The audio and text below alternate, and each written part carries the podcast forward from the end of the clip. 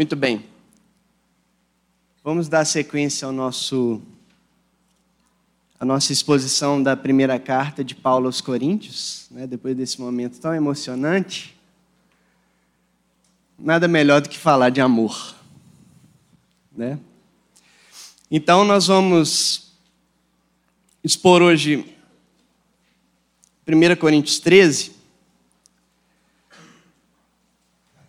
Mas eu gostaria de começar a leitura com os irmãos a partir do verso 31 do capítulo 12. Como introdução para o 13. Então, 1 aos Coríntios, capítulo 12, a partir do verso 31. Entretanto, procurai com zelo os melhores dons. E eu passo a mostrar-vos ainda um caminho sobremodo excelente. Ainda que eu fale língua, as línguas dos homens e dos anjos, se não tiver amor, serei como bronze que soa ou como símbolo que retine. Ainda que eu tenha o dom de profetizar e conheça todos os mistérios e toda a ciência, ainda que eu tenha tamanha fé a ponto de transportar montes, se não tiver amor, nada serei. E ainda que eu distribua todos os meus bens entre os pobres, e ainda que eu entregue o meu próprio corpo para ser queimado, se não tiver amor, nada disso me aproveitará. O amor é paciente, é benigno, o amor não arde em ciúmes, não se ufana, não se ensoberbece, não se conduz inconvenientemente, não procura seus interesses, não se exaspera, não se ressente do mal, não se alegra com a injustiça, mas regozija-se com a verdade. Tudo sofre, tudo crê, tudo espera, tudo suporta. O amor jamais acaba. Mas havendo profecias, desaparecerão. Havendo línguas, cessarão havendo ciência, passará. Porque em parte conhecemos e em parte profetizamos. Quando, porém, vier o que é perfeito, então o que é em parte será aniquilado. Quando eu era menino, falava como menino, sentia como menino, pensava como menino. Quando cheguei a ser homem, desisti das coisas próprias de menino. Porque agora vemos como em espelho, obscuramente então veremos face a face. Agora conheço em parte, então conhecerei como também sou conhecido. Agora, pois, permanecem a fé, a esperança e o amor, estes três. Porém, o maior destes é o amor. Pai Celeste, pedimos a Deus mais uma vez a tua bondade, a tua graça aqui nesse lugar nesse momento em que nós estaremos expostos à tua palavra. Que o Senhor venha, ó Deus, atingir-nos com esse amor. Como Santo Agostinho costumava orar, que o Senhor nos fira para que nós aprendamos a te amar, Deus. Precisamos ser atingidos profundamente, ó Deus, pelo teu amor, para que a gente possa, ó Deus, ser uma comunidade que expressa ao Senhor da maneira como o Senhor deseja que nós sejamos, ó Deus. Que o Senhor, neste momento, ó Deus, atue neste lugar com o teu Santo Espírito, nos traduzindo uns aos outros aqui. Para que a tua palavra venha ao nosso coração e germine e dê fruto, ó Deus, que transforme as nossas vidas de dentro para fora. Em nome de Jesus Cristo. Amém. Copo d'água, por favor. É, antes da gente, antes de eu expor o texto, e mesmo de contextualizar, eu queria começar falando a respeito dessas três virtudes que aparecem aí no final do texto: a fé, a esperança e o amor. Essas três virtudes, elas são chamadas dentro da teologia de virtudes teologais ou teológicas. Né? Por quê? porque são virtudes que todo cristão, todo aquele que, se, que entrega a sua vida a Jesus, recebe para poder se relacionar com Deus. Né? Então, a fé, a esperança e o amor fazem parte da nossa vida e da nossa história, da nossa caminhada diante de Deus. Então, gostaria de conceituar cada uma, porque é interessante como essas virtudes aparecem ao longo das Escrituras. Né? Várias vezes, não é só nesse texto, esse texto é o mais famoso, né, em que elas aparecem em conjunto, mas em outros lugares na Bíblia elas aparecem também, elas aparecem é, em Tessalonicenses, na primeira carta de Tessalonicenses, juntas. É, na segunda carta aos Tessalonicenses, ela, é, aparece a fé e o amor, mas o tema da carta é a esperança. Né? Então, não são virtudes aleatórias. Né? E também não são apetrechos na nossa vida, não são é, é, apenas enfeites para a vida cristã, ou foram é, virtudes escolhidas assim, porque eram mais bonitas. Não, elas têm um propósito, elas têm uma conexão interna. A fé a gente sabe o conceito, ou pelo menos sabe o texto bíblico, né? Que define que é a certeza das coisas que se espera e convicção dos fatos, de fatos que não vemos. Está em Hebreus 11, versículo 1. Mas a fé, enquanto certeza de algo que espera. Se você está esperando, isso está falando de futuro. Então a fé é a certeza de algo do futuro. E a fé é a convicção ou a certeza, nesse caso as palavras são sinônimos, de fato. Se é fato, aconteceu. Se aconteceu, está no passado. Mas você não estava lá para testemunhar. Você não viu, mas você tem certeza de que aconteceu. Então a fé é uma certeza de algo do futuro e uma certeza de algo do passado.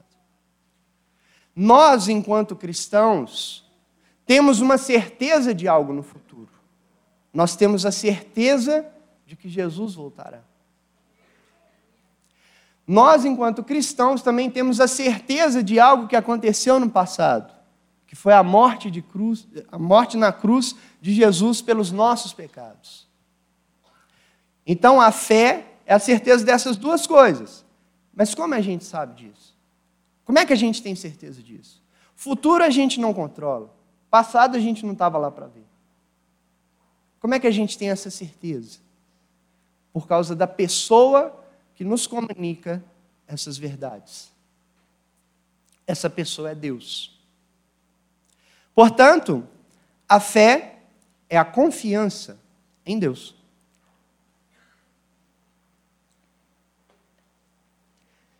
Isso é bem diferente da gente ter o que a gente chama de fé na fé. Como, por exemplo, quando a gente diz que a minha fé move a Deus. Isso não é fé em Deus. Isso é fé na sua fé. Você crê que a sua fé move Deus. É totalmente diferente. É diferente você crer que Deus se move ao seu favor. De você confiar que Deus se move ao seu favor. A ideia, né, um questionamento que sempre surge a respeito disso é: não, mas Jesus virava para as pessoas e falava assim: é, a tua fé te salvou. É, a tua confiança em mim te salvou. Então, esse é o conceito básico de fé: é confiança em Deus. Fé é confiança em Deus. Claro que aí nós temos desdobramentos, mas se você quiser saber mais, você vai participar da minha aula de espiritualidade. Né? Enfim, por hora tá bom sabermos que fé é confiança em Deus. E aí nós temos a esperança, né, que Hebreus também fala que é a âncora da alma, né, como se fosse um porto seguro. A, nossa, é, é, o nosso futuro está seguro. Né? Então, a esperança é isso, é a certeza do futuro. Essa segurança de um futuro. Só que a esperança atua na nossa vida de uma maneira tal que a nossa vida não se torna estática, parada. Né? É, é, é, a esperança bíblica, a esperança cristã, é diferente da esperança que você tem de estar num ponte de ônibus esperando o ônibus passar. Ou então de você correr atrás do ônibus ali, torcendo, tendo a esperança que ele pare no sinal e, né, tendo a esperança. Não é isso. É a certeza do futuro. E, aí, e atuando na nossa vida, a esperança nos faz mover em direção a esse futuro. Como que essa esperança nos faz mover em direção nesse futuro? A ideia é: Jesus está vindo com o reino dele ao nosso encontro. Então nós vamos levar o reino ao encontro de Jesus também. Era assim que os apóstolos pensavam. É por isso que eles dedicavam a sua vida e moviam a sua vida, né, é, proclamando o Evangelho. Eles entregavam completamente a sua vida e passavam por riscos, por situações, né, sofreram grande perseguição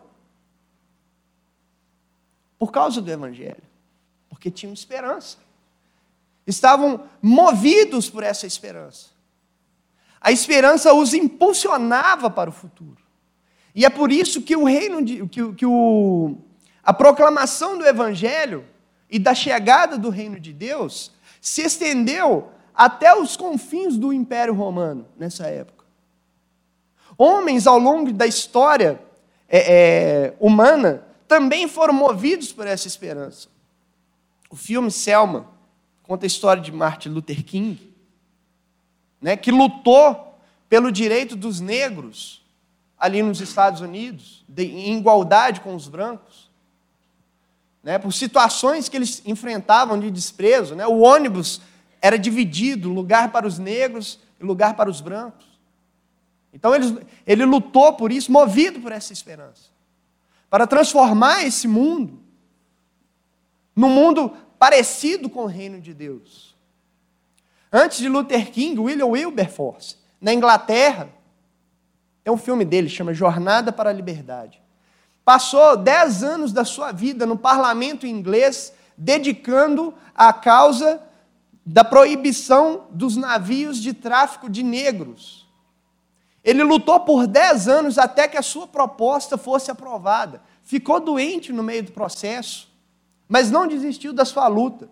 Morreu é, é, poucos dias depois que a sua proposta foi aprovada.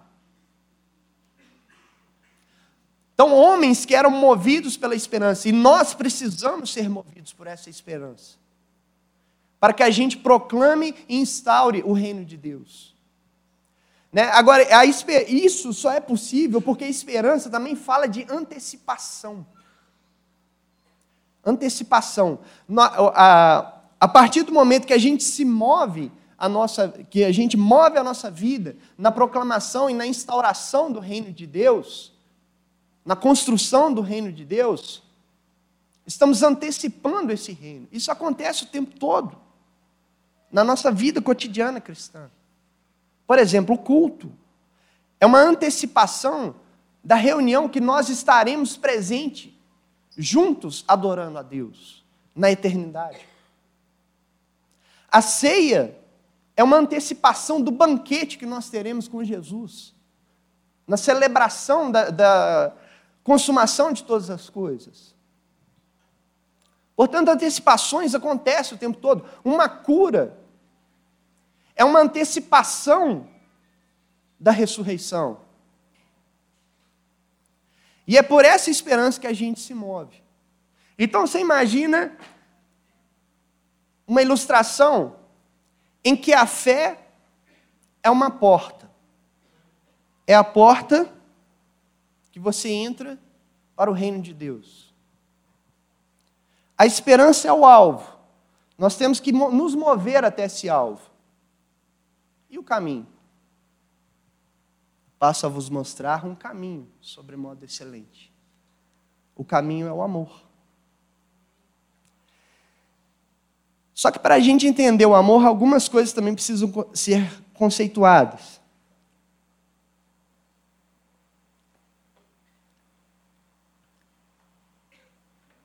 Porque o amor cristão não é esse amor romântico que a gente tem aí, né? Tipo a música do Djavan, vem me fazer feliz porque eu te amo.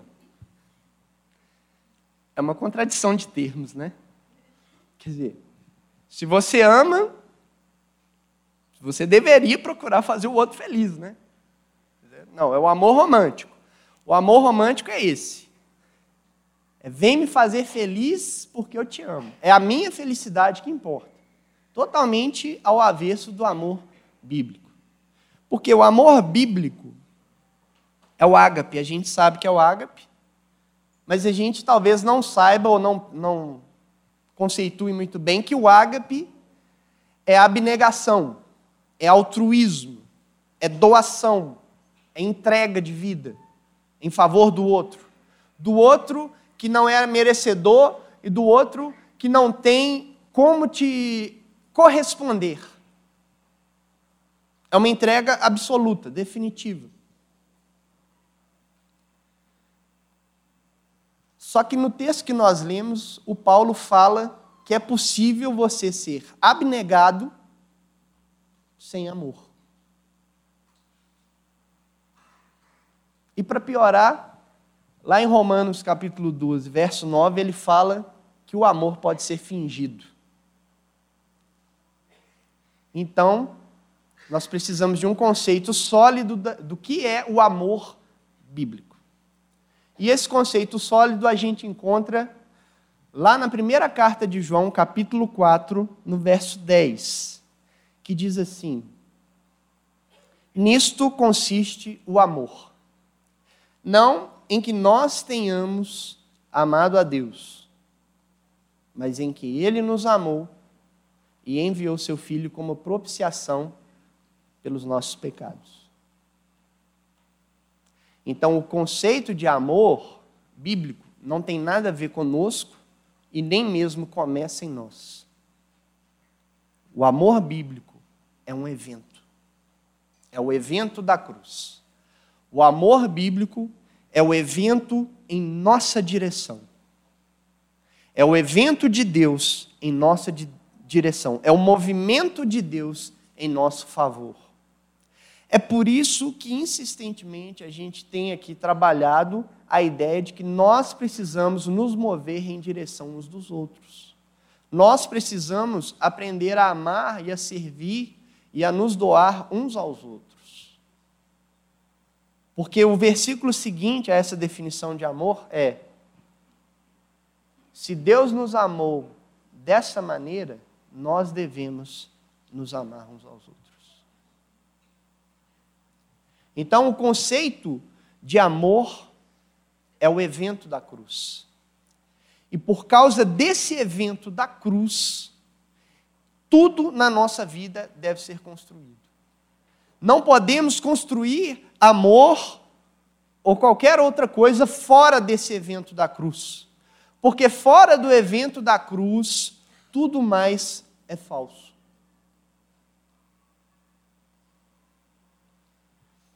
E era o que os coríntios não tinham percebido. Os coríntios estavam construindo a vida deles baseados baseada em si mesmos, neles mesmos. Eles passaram a construir a igreja deles baseado naquilo que eles viviam antes de, de adentrarem a igreja de Deus. E é por isso que tanta confusão aconteceu ali. É por isso que o egoísmo e o orgulho e a soberba e a arrogância e o desprezo por outros irmãos estava aflorando. É por isso que havia disputa entre eles. É por isso que havia entre eles é, partidos. É por isso que havia entre eles inveja. Alguns queriam determinados dons, queriam estar em determinadas posições, queriam estar em determinados lugares, em detrimento uns dos outros. Eles disputavam dons. Eles não usavam os seus dons para, os, para o bem comum, para a comunidade. Se o outro tinha um dom que destacava mais, que aparecia mais, eles invejavam esses dons uns dos outros. É isso que o capítulo 12 trata, de modo mais, mais superficial. E Paulo é como se virasse para eles ao final do capítulo e falasse: Não, não era para vocês estarem disputando dons, não era para estar invejando uns aos outros. Cada um tem o seu lugar. Né? A pessoa certa no lugar certo. Mas, tá bom, vocês querem saber qual que é o dom supremo, qual que é o melhor dom, qual que é o dom maior, qual que é o dom acima de todos? Deixa eu mostrar para vocês o caminho. E para introduzir é, as características do amor, antes Paulo faz três hipérboles, três exageros. Né? E aí ele começa, primeiro falando aos super espirituais, né, aos crentes, com as manifestações é, de êxtase, né, que falam em línguas, que vão no monte, que oram bastante. Ele fala para esse grupo o seguinte: se vocês falarem as línguas dos homens, e aí a hipérbole, e se tiver língua de anjo, ele não está afirmando que tem língua de anjo, ele está fazendo uma hipérbole, um exagero. Não, e, se, se você, e se tiver língua de anjo, e você for capaz de falar a língua dos anjos, você é capaz de falar a língua dos homens e as línguas sobre-humanas, celestiais, se você não tiver amor, você é como um gongo, bronze que ressoa, o gongo, né? Aquele barulho. Bom.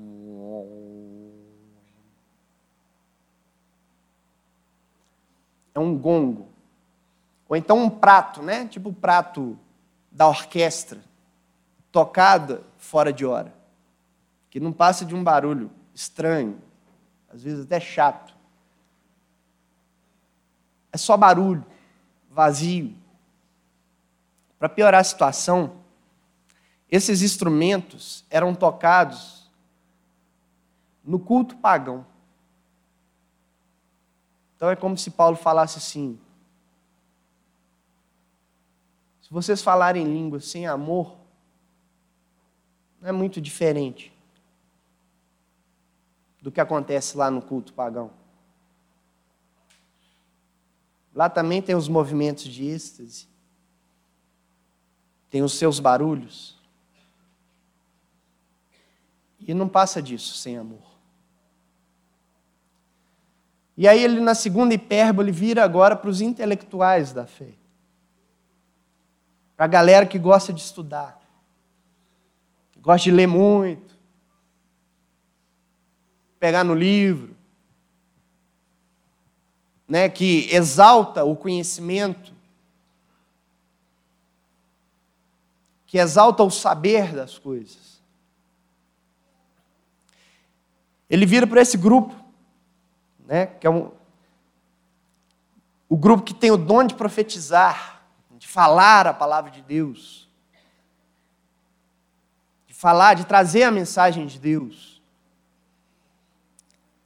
que conhece todos os mistérios, ou seja, as coisas que ninguém conhece, ele conhece. Que conhece toda a ciência, as coisas que todo mundo conhece, ele também conhece. E tem a fé do tamanho tal que consegue mover montanhas. Talvez montanhas de problemas, ou até mesmo uma montanha, literalmente. Ele é desbravador. Ele faz e acontece. Isso diante dos homens é extraordinário. A gente gosta de um cara que sabe muito. A gente gosta de um cara que tem uma fé inabalável. A gente admira essas coisas. Mas se essa pessoa não tiver amor,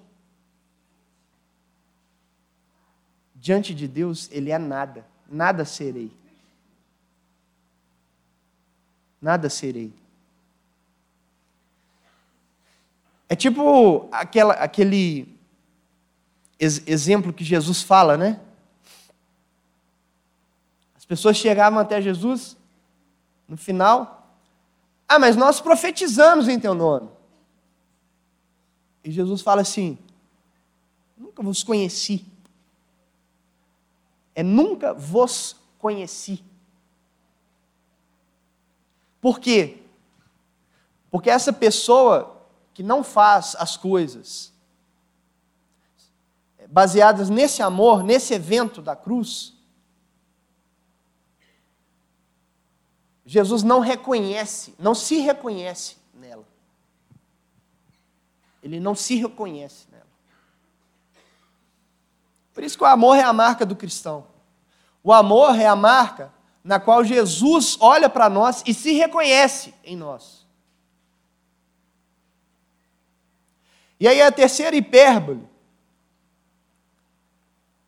é para o pessoal que preocupa com os pobres, com os fragilizados da sociedade. E aí Paulo fala que se eu der todos os meus bens, repartir todos os meus bens, tudo que eu tenho, ficar sem nada entre os pobres. E mais, fizer um sacrifício do mais extremo, com a pior morte, que era a morte na fogueira. Se eu não tiver amor, não tem proveito. Não serve para nada.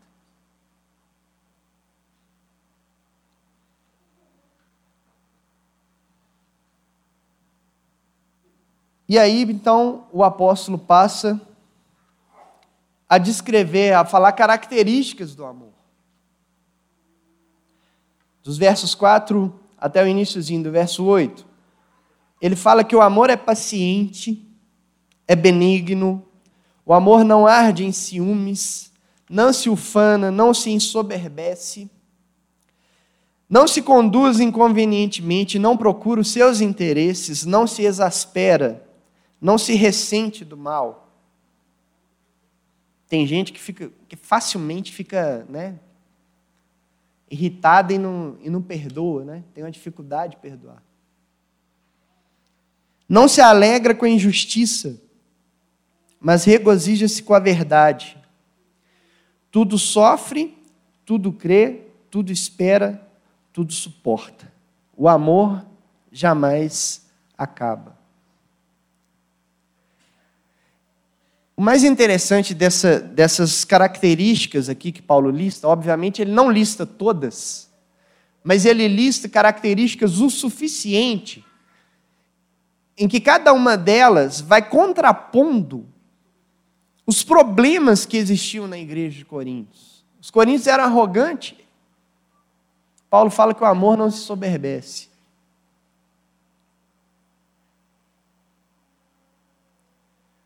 Os coríntios só pensavam em si mesmo. Paulo fala que o, que o amor não procura os seus interesses. E é interessante também perceber que essas características listadas aí é, se assemelham muito ao fruto do Espírito. Nós vemos várias características do fruto do Espírito aí né, daquelas nove que aparecem lá em Gálatas, aqui presente. Mas no final das contas, quem possui todas essas características é o próprio Cristo. Então aqui Paulo está descrevendo Cristo, né, porque Cristo é o evento. Mas é como se o apóstolo falasse para cada um de nós que o que precisa aparecer na nossa vida é Cristo. Cristo precisa ser formado em nós. E ele precisa vir para fora. Ele precisa aparecer na nossa vida. De maneira tal que as pessoas olhem para nós e o reconheçam em nós. Pense no que Jesus falou. O mundo saberá que vocês são meus discípulos se vocês amarem uns aos outros. É isso que precisa aparecer. E é isso que importa no final das contas. Não é a, a disputa pelos dons. Os dons são necessários.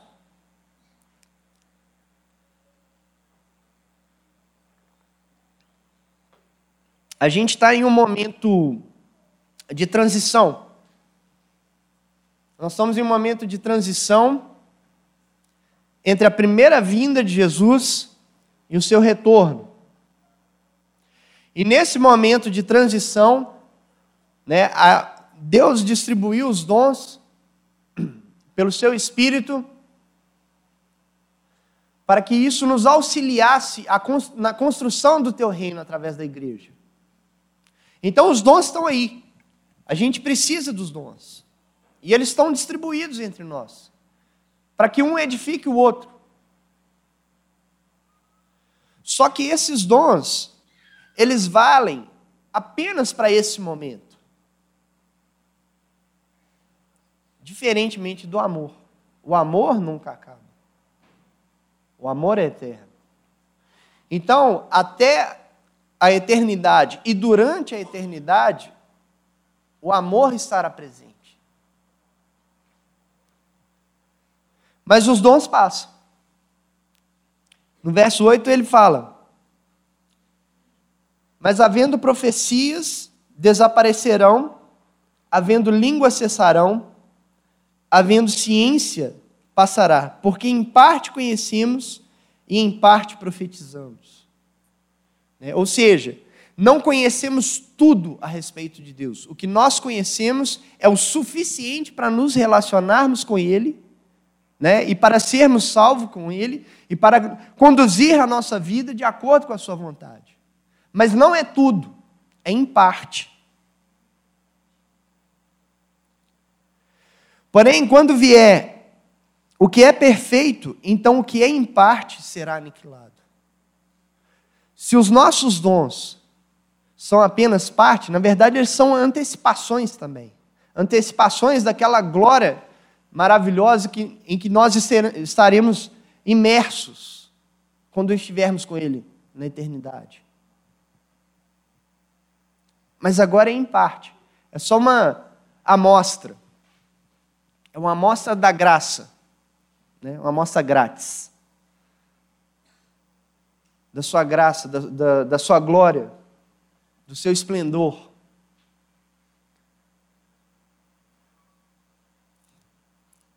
E então, para ilustrar isso, ele fala, faz duas, né, traz duas ilustrações. A primeira no verso 11, que quando eu era menino falava como menino e sentia como menino e pensava como menino. Quando cheguei a ser homem, desistir das coisas próprias de menino. Essa ilustração, ela não fala da maturação, da maturidade. Ela não, não é uma fala de que a gente precisa amadurecer. Claro que a gente precisa amadurecer, mas não é aqui, não é nesse texto. Nesse texto aqui, ele está falando sobre esse momento que a gente está. O momento em que as coisas ainda não são completas na existência, que só se completarão na eternidade.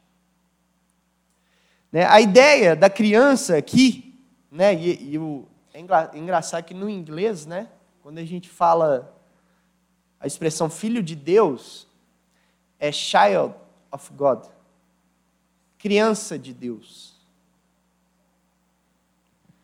Né, quando, quando se refere a nós, é criança de Deus. É, nós somos as crianças de Deus. Nós somos os filhinhos de Deus. Então, é, a ideia é mais ou menos de uma criança. A nossa relação com Deus, ou o que a gente sabe a respeito de Deus, né, o que a gente conhece de Deus, e esse momento né, ainda é um momento transitório, é semelhante a uma criança brincando de dirigir carro. Talvez ela até saiba que tem um câmbio, né, uma alavanca de câmbio. Ela saiba que tem os pedais ali, o volante. Mas ela não sabe muito mais do que isso. E está lá brincando de dirigir o carro. Na sua imaginação. Né? Inocente. Sem saber o que é de fato um carro ou, ou, ou as coisas que se precisa ter para dirigir. É uma criança. A nossa vida em relação ao conhecimento de Deus é assim. Nós só imaginamos como Ele é. Nós só, temos noção.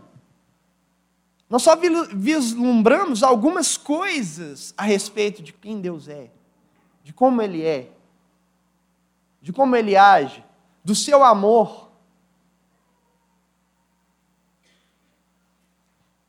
Fica muito próximo das no... entre as nossas experiências com Ele e as coisas que a gente sabe e a vida que a gente vive.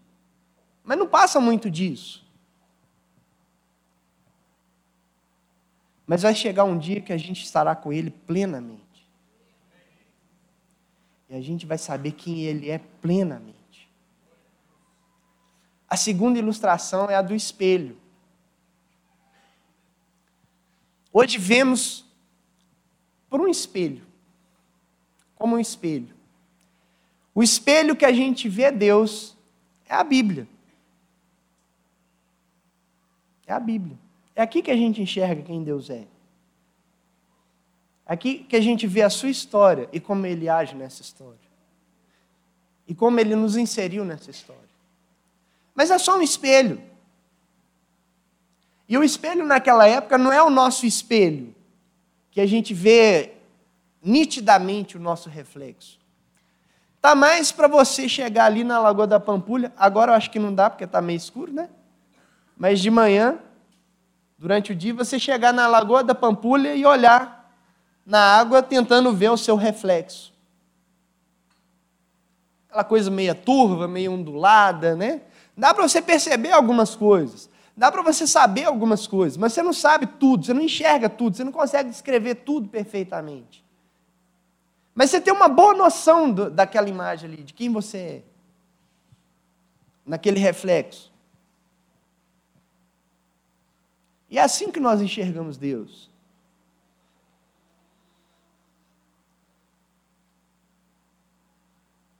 Mas um dia nós o conheceremos, como Ele nos conhece. Ele nos conhece plenamente. E nós passaremos a eternidade desfrutando do conhecer a Deus como nós somos conhecidos.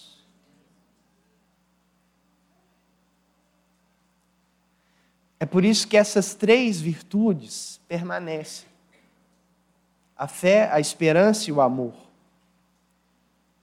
Você vai continuar lá na eternidade confiando em Deus. Você vai continuar esperando coisas de Deus. Todo dia terá uma novidade a respeito de Deus. Por toda a eternidade. Todo dia teremos instruções a respeito de Deus, por toda a eternidade.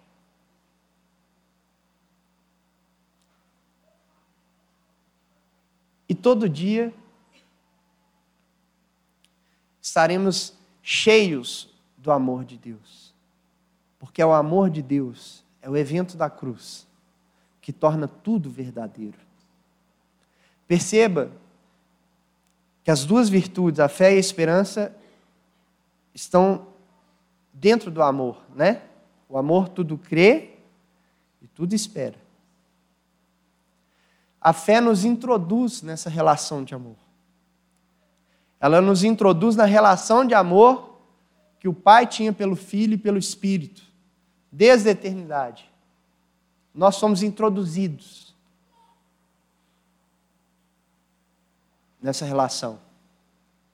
A esperança nos faz caminhar, ela estabiliza a relação, nos dá paciência, né? É, onde Paulo fala que a gente se gloria na tribulação, E a tribulação traz perseverança, perseverança, experiência, experiência, né, experiência com Deus e experiência, esperança.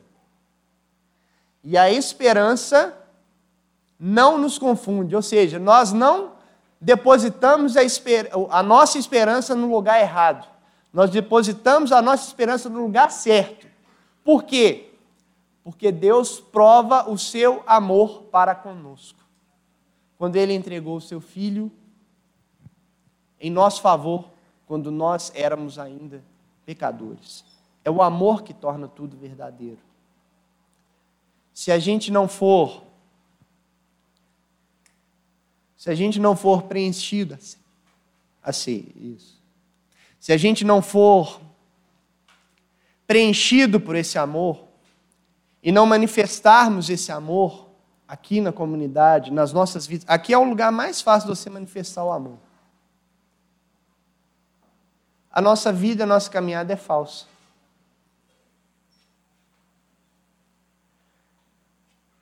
Essas três virtudes têm que aparecer na nossa vida. E a marca do cristão é o amor. Então a gente precisa botar as pernas para andar. E a cada dia expressarmos a Jesus e manifestarmos Jesus nas nossas vidas, indo em direção uns dos outros. Que o Senhor tenha misericórdia de nós. Que o Senhor nos capacite para que nós sejamos expressão dele aqui nessa terra. Que nós, enquanto comunidade, nós sejamos essa expressão do amor de Deus para que a gente não caia no erro dos coríntios, que se esqueceu de que o mais importante, o que é eterno, é o amor e que esse amor nos preencha de fé e de esperança.